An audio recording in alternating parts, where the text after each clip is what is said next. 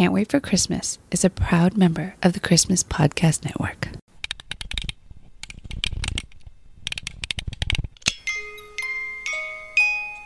Hey, buddy, what you doing? Is it Christmas yet? No, sorry, not yet. I can't wait for Christmas. Yeah, I can't wait for Christmas either. In fact, let's celebrate now.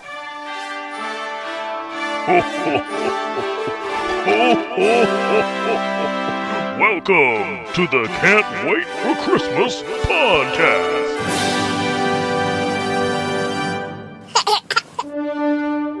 It's August 25th, 2023, and that means there's four months left until Christmas. Today on the show, we're going to talk about something that has become ubiquitous during the run up to Christmas pumpkin spice. We'll also tell you an easy way to make some adorable and delicious mini snowmen. We'll count down the top five Christmas fire safety tips, and we'll take another step closer to the final round of Merry Music Madness. Okay, let's start the show!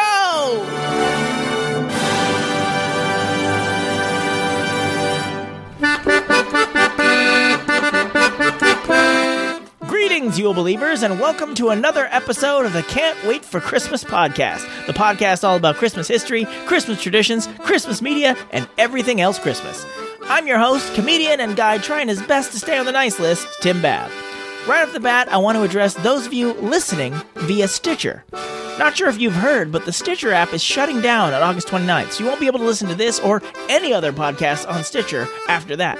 But this podcast is definitely not shutting down. We'll be here until I run out of Christmas spirit. So I hope you'll find us on one of the other podcasting platforms like Apple Podcasts, Google Podcasts, Amazon Music, Audible, the Android Store, iHeartRadio. There's actually way more than I'm even aware of. In fact, if you're aware of a podcast platform we're not on, please let me know so I can get us on it. And we can spread our Christmas cheer far and wide. That being said, I hope everyone is staying cool in this record breakingly hot summer. Hang in there, friends. The Burr months are just around the corner, and not a moment too soon because I don't know about you, but I need a little Christmas now.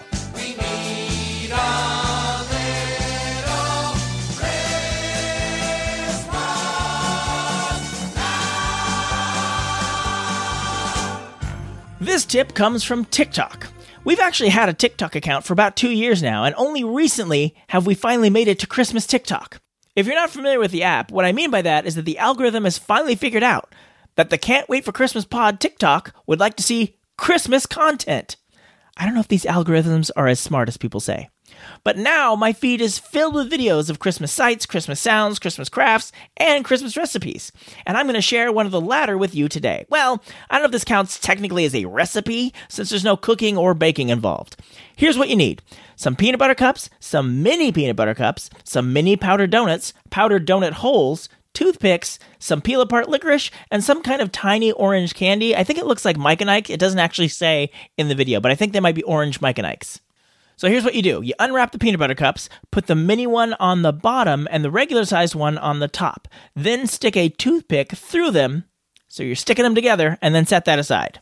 Then stack two mini donuts on top of each other, put a donut hole on top of those two mini donuts. Wrap the peel apart licorice around where the donut hole meets the donut. Then break a toothpick in half, shove it partway into that orange candy. Now use the toothpick that's sticking out of the other side of that orange candy and jam it into the donut hole.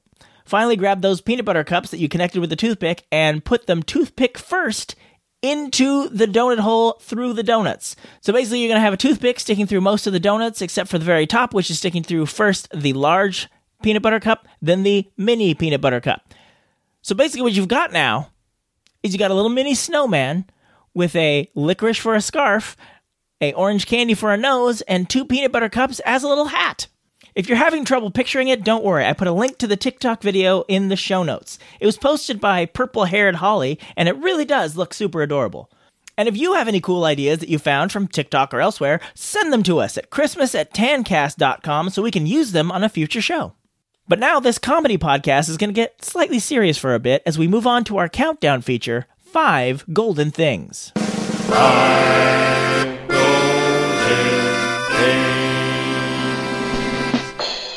Fire has unfortunately been in the news a lot this year, from the huge fires in Canada, the fires in California, Arizona, Oregon, and of course the recent tragic events in Maui.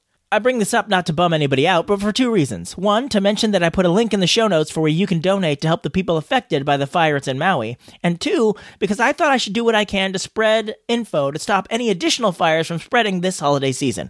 So I've compiled a list of the top five Christmas fire hazards and how to avoid them. Number five The Christmas tree. Every year we get multiple warnings about not letting your Christmas tree dry out, and that's very true because a dry tree is a dangerous tree, so you should check your water levels daily. But there's more steps you can take to prevent your tree from catching fire. Before you take your tree home, make sure it's a fresh one. The needles should not fall off easily. When you bang the trunk against the ground, very few should fall off, and the needles should bend and not break between your fingers.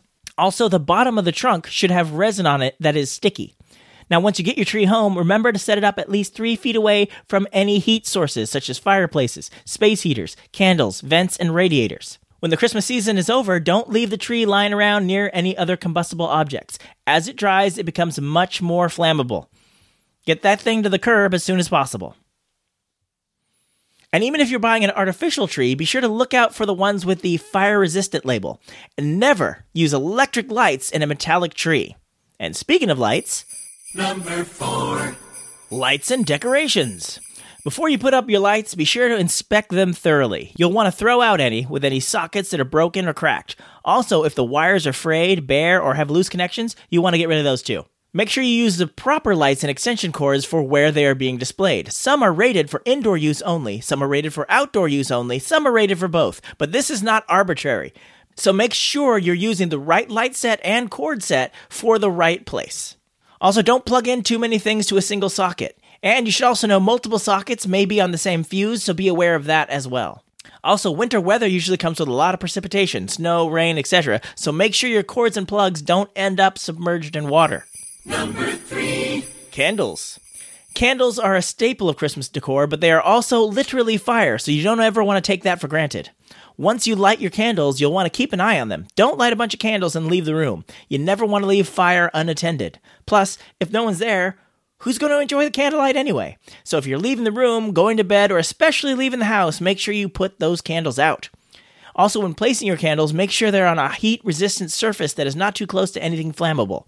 You'll also want to make sure they're out of reach of small children and pets. Number two Fireplace. A roaring fireplace is a gorgeous part of a picturesque Christmas scene, as long as the fire stays in its place. To do that, you may want to have your fireplace inspected to see if the chimney needs to be cleaned. But you'll definitely want to put a screen in front of the fireplace to prevent any stray embers from popping out. You should also never burn wrapping paper in the fireplace. It catches quickly and burns intensely. In fact, you should make it a general practice not to let any of the wrapping paper pile up anywhere near the fireplace or really any other heat source. Honorable mentions smoke detectors and fire extinguishers. These are actually the opposite of a fire hazard unless they're not present or not working. So make sure your smoke detectors are working properly and you have a functioning fire extinguisher handy. It's a good idea all year, but especially during Christmas. Number one Cooking. I was surprised to learn that cooking is actually the biggest fire hazard of them all. According to the U.S. Fire Administration, 47% of all home fires are caused by cooking. And Thanksgiving, Christmas Eve, and Christmas Day see spikes in cooking related fires. So here's some things to remember to help keep your Christmas kitchen safe. Don't leave cooking food unattended. I know there's all sorts of sports ball happening during the holidays, but don't try and combine cooking time and game time.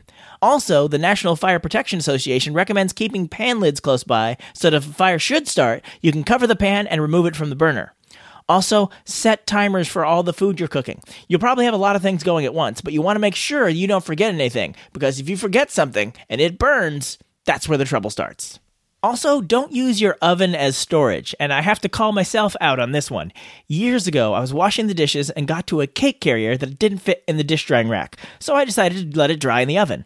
Unfortunately, I neglected to share that information with my wife, and she preheated the oven to make dinner the next day, and. Well, long story short, we don't have that cake carrier anymore, and my son got to meet a very nice group of firefighters. Don't worry, everybody's okay, but it could have been a lot worse, and that is totally my fault.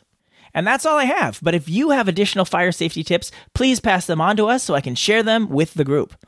And now a word from one of the other podcasts in the Christmas Podcast Network. We interrupt this podcast about Christmas to tell you about another podcast about Christmas.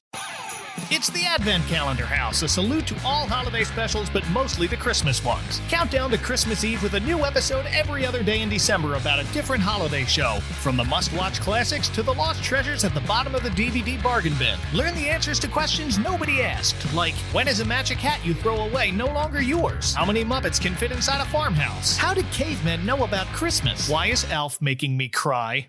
Subscribe now at adventcalendar.house and get 12 episodes every December. But that's not all. You'll also get 12 more episodes during Christmas in July. Why am I talking like a car salesman? It's a free podcast. It's the Advent Calendar House, a podcast on the internet. It's the Advent Calendar House. Welcome back. For our feature today, I'm going to go a little bit outside of our normal jurisdiction. Pumpkin spice is definitely a fall phenomenon, but if you think about it, most of the run up to Christmas season takes place in the fall. Winter doesn't actually start until four days before Christmas, and with the way pumpkin spice has grown in popularity over the last few years, its presence is definitely felt in the run up to Christmas. So, with that in mind, I decided today we'd take a look at the rise of pumpkin spice. It's not yet September and it stays warm till November, but it's here since Thursday. Pumpkin spice latte. Apologies to the Holderness family, whose lyrics I blatantly stole for that parody. I want to make sure they get credit for it. In fact, I was going to play their version, but in their version, it says the latte was back at Starbucks on Tuesday. But in fact, it was back the day before this episode drops on a Thursday. So I had to re record my own version because I got to make it accurate. And as long as I'm setting the record straight, let's get something clarified right off the bat. Pumpkins are not spicy. Pumpkins barely have any flavor at all. There's a reason that once a year we cut them open, scoop out their guts, carve a face into them, and leave them to rot on our porches. They're kinda gross. And that's why we have to add so much to them to make them edible. So when we talk about pumpkin spice, it's not a spice from a pumpkin, it's more like spices for a pumpkin. This will come up later, so I didn't want you to be surprised. So let's go back to one of the earliest records we have of this combination of spices we've come to know as pumpkin spice. For that, we have to go back to 1796 and the first cookbook written by an American for publication in America, Amelia Simmons's American Cookery. In it, she includes not one but two recipes for something called pumpkin pudding. Basically, it's the filling for a pumpkin pie. One recipe called for nutmeg and ginger, the other said to use allspice and ginger. So bakers have been playing around with the spices over the years, but there were always multiple spices to make this pumpkin palatable. Flash forward a little over 100 years, and spice companies realized they could make money if they packaged all the spices in one. So instead of having to go and hunt down ginger and cinnamon and nutmeg and allspice every time you wanted to make a pumpkin pie, they just mix them all up and sell you it in one spice jar. So Thompson and Taylor Spice Company did just that in 1933, and then McCormick and Company followed suit in 1934. That works great as a spice you buy once and sits in your cupboard. You dust it off every November, maybe December too. And that's how it would remain for many decades until one coffee company had the idea to put pumpkin spice in a latte. That company was, of course, J.L. Hufford Coffee and Tea Company in Indiana. Yeah, unfortunately, it didn't really make much of an impact, and the pumpkin spice latte might have just been a little specialty drink in a lesser known coffee shop were it not for the coffee behemoth, Starbucks. Yes, it all starts in 2002 when Starbucks introduced one of its first seasonal drinks. That's right, the peppermint mocha. See how I keep setting you up and then subverting your expectations? This is like the Last Jedi of Pumpkin Spice Origin Story podcasts. Anyway, the point is, the pumpkin spice latte owes its existence to the success of a seasonal Christmas drink. You see, capitalism got a capitalism, so Starbucks said, we gotta get another seasonal beverage, this time for the fall. The task fell to Starbucks product manager Peter Dukes. He and his team workshopped 20 different fall themed flavors and turned it over to the internet, who came out in droves to pick pretty much anything other than the pumpkin one. Boom! I did it again! Yep, the pumpkin was not the people's first, second, or even third choice. They were more interested in the chocolate or caramel or orange flavors. But Dukes had a vision, or he was really bad at listening to the public. Either way, pumpkin spice made it to the list of the final four that they made mock ups of to give to corporate. I read one article that said the Starbucks research and development team poured espresso shots on top of pumpkin pies to taste the different combinations to determine the best ratio of cinnamon and nutmeg to coffee and steamed milk. Once they finally got the recipe the way they liked it, they just needed to decide on a name. One of the early contenders for the name was Fall Harvest Latte. which is a name so boring I almost fell asleep saying it. But fortunately, they decided to go with the more explanatory Pumpkin Spice Latte. It was released in only two cities in 2003 Vancouver, BC, and Washington, D.C. Not sure why they had to use only cities with initials in their names, but it worked. It was a huge success and they sold out. The next year, pumpkin spice lattes were available throughout the many Starbucks chains, and a phenomenon was born. But not one without its controversy. In 2014, a food blogger shocked the pumpkin spice latte world to its core when she reported the bombshell that the pumpkin spice latte didn't contain any actual pumpkin. Now, if she'd listened to the first part of the segment, she would have known that already. But I'll bet she'll use the excuse that this podcast didn't exist in 2014. Pretty flimsy excuse if you ask me. But this food blogger got enough attention that Starbucks took notice, and in 2015, they added actual pumpkin puree into the goop they squirt into your latte, and it's been that way ever since. And it's grown in popularity every year, except last year.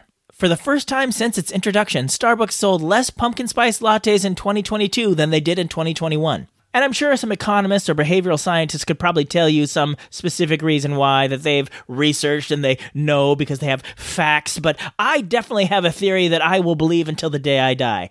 The market has been officially oversaturated. Sure, Starbucks had pumpkin spice and that was great, but then Dunkin' Donuts, 7-Eleven, and Krispy Kreme got pumpkin spice lattes too. But then other companies couldn't leave well enough alone. Twinkies got a pumpkin spice flavor. So does Oreo. Werther's Originals. I even saw pumpkin spice red vines in the store the other day. You even have multiple options if you want to have pumpkin spice for breakfast. You got pumpkin spice Cheerios, Frosted Flakes, and Pop Tarts. It's getting out of hand. Philadelphia makes a pumpkin spice cream cheese. There's a pumpkin spice jello flavor. Jamba Juice even made a pumpkin spice smoothie. It's too much pumpkin spice. They got it in places that pumpkin spice doesn't belong, like pumpkin spice Pringles, pumpkin spice hummus, even pumpkin spice toothpaste. Okay, now they're making the jump to things you don't even eat. They got pumpkin spice soap on a rope, pumpkin spice deodorant, pumpkin spice beard oil, even pumpkin spice shampoo. For dogs! The dog don't care about pumpkin spice! I'm sorry. I'm sorry. I get carried away. But you get my point. They're putting pumpkin spice on everything now. That wasn't even close to an exhaustive list of the many things that have pumpkin spice in them. And now the market for it is shrinking, and some people are super happy about that. You see, one thing that came along with the meteoric rise in popularity of pumpkin spice was a huge backlash.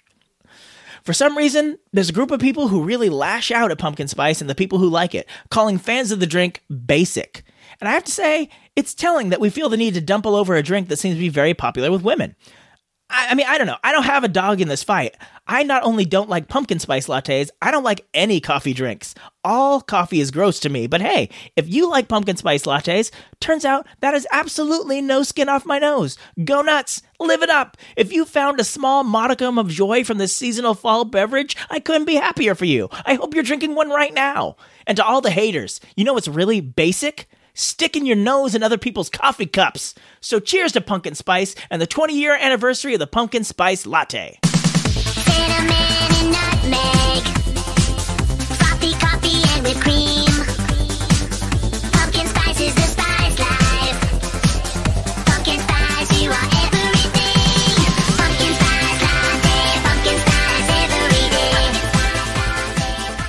Now let's talk Christmas music in Merry Music Madness.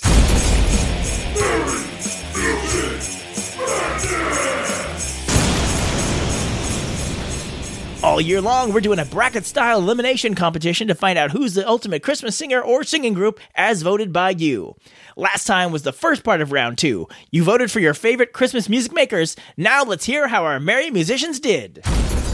Gene Autry defeated Brian Setzer 74.8% to 25.2%. Bing Crosby defeated the Beach Boys 84.1% to 15.9%. Frank Sinatra shut down Jose Feliciano 80.4% to 19.6%. Vince Guaraldi took down Josh Groban 64.5% to 35.5%. Tony Bennett took down Elton John 75.7% to 24.3%.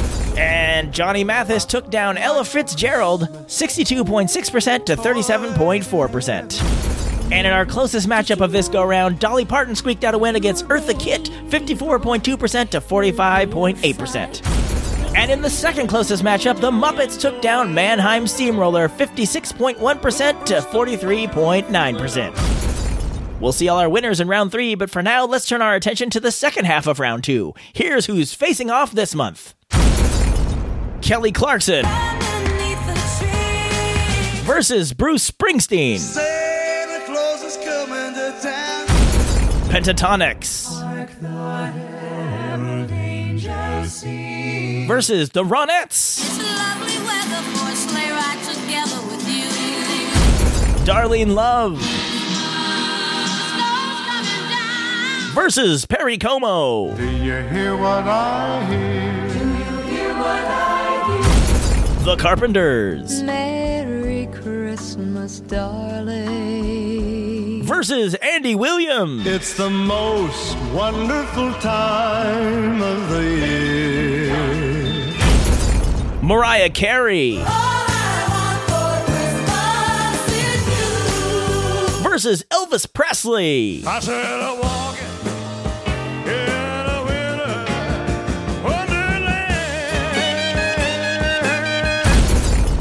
Dean Martin It's a marshmallow world in the winter. versus Nat King Cole. Chestnuts roasting on an open fire. Thurl Ravenscroft You're a mean one, Mr. Grinch. versus Burl Ives. Have a holly jolly Christmas. And Michael Bublé Jingle bells, jingle bells. versus the Tabernacle Choir on Temple Square.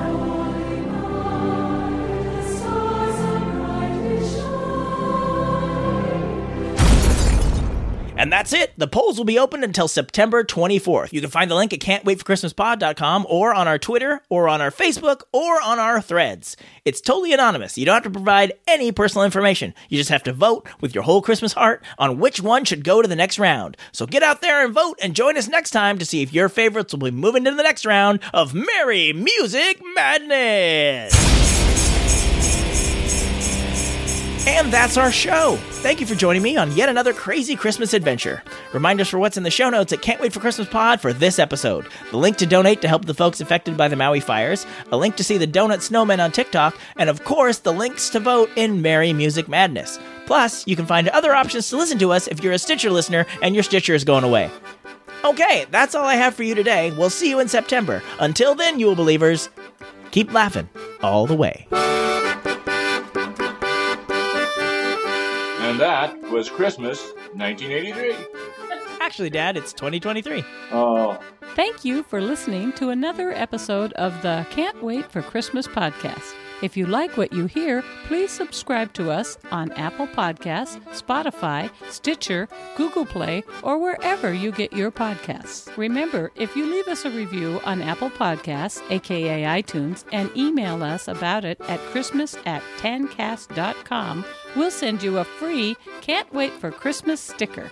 If you'd like to see the show notes or leave a comment on this or any other episodes, you can go to our official website, can'twaitforchristmaspod.com. While you're there, you'll find a link to our official Zazzle store where you can grab customizable t shirts, ornaments, stickers, and all sorts of other Christmas themed items all year long. We'd love to connect with you on social media. On Facebook and Instagram, we are Can't Wait for Christmas Pod. And on Twitter, we are at Christmas Pod. We Wish You a Merry Christmas was performed by the United States Marine Corps Band, and this amazing version of Jingle Bells on the accordion was performed by the wonderful and talented Kristen Nowicki. All other music and sounds used in this episode are the properties of their individual copyright holders, and they are used for purposes of commentary and review. No infringement is intended. Okay, boys, did I forget anything? God bless us. Everyone. Merry Christmas!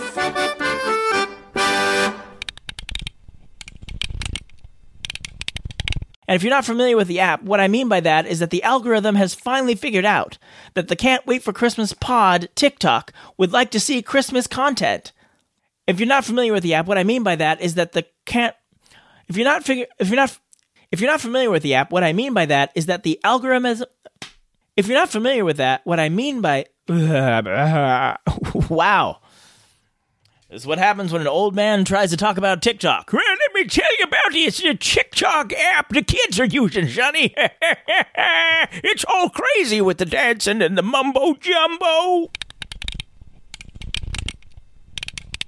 But now, this comedy podcast is going to. But now, this comedy podcast is going to. I can't. I can't even say it. This comedy podcast is going to get serious. My mouth won't let me. Like, no, it won't. No, you won't. Yes, I will, mouth. You tell me what to do. Last time was the first part of round two. You voted for your favorite cues. You voted for your va- You voted for your craze. Ah! now let's hear how our merry musicians did. I've got to look it up because I didn't write this part down. Yeah. I'm going to close that. Boo, boo, boo, boo, boo, boo, boo, boo. Uh oh, where's the window? Oh, I got to log in. Hold. Oh, my login is saved. Huzzah! And Michael Bublé versus the Mormon. No. the Tabernacle Choir on something square. Hang on, hang on, hold a minute. I almost got it wrong again. Oh, no. You gotta be careful when you're singing about the Tabernacle Choir, baby. We're talking about it. I'm not singing.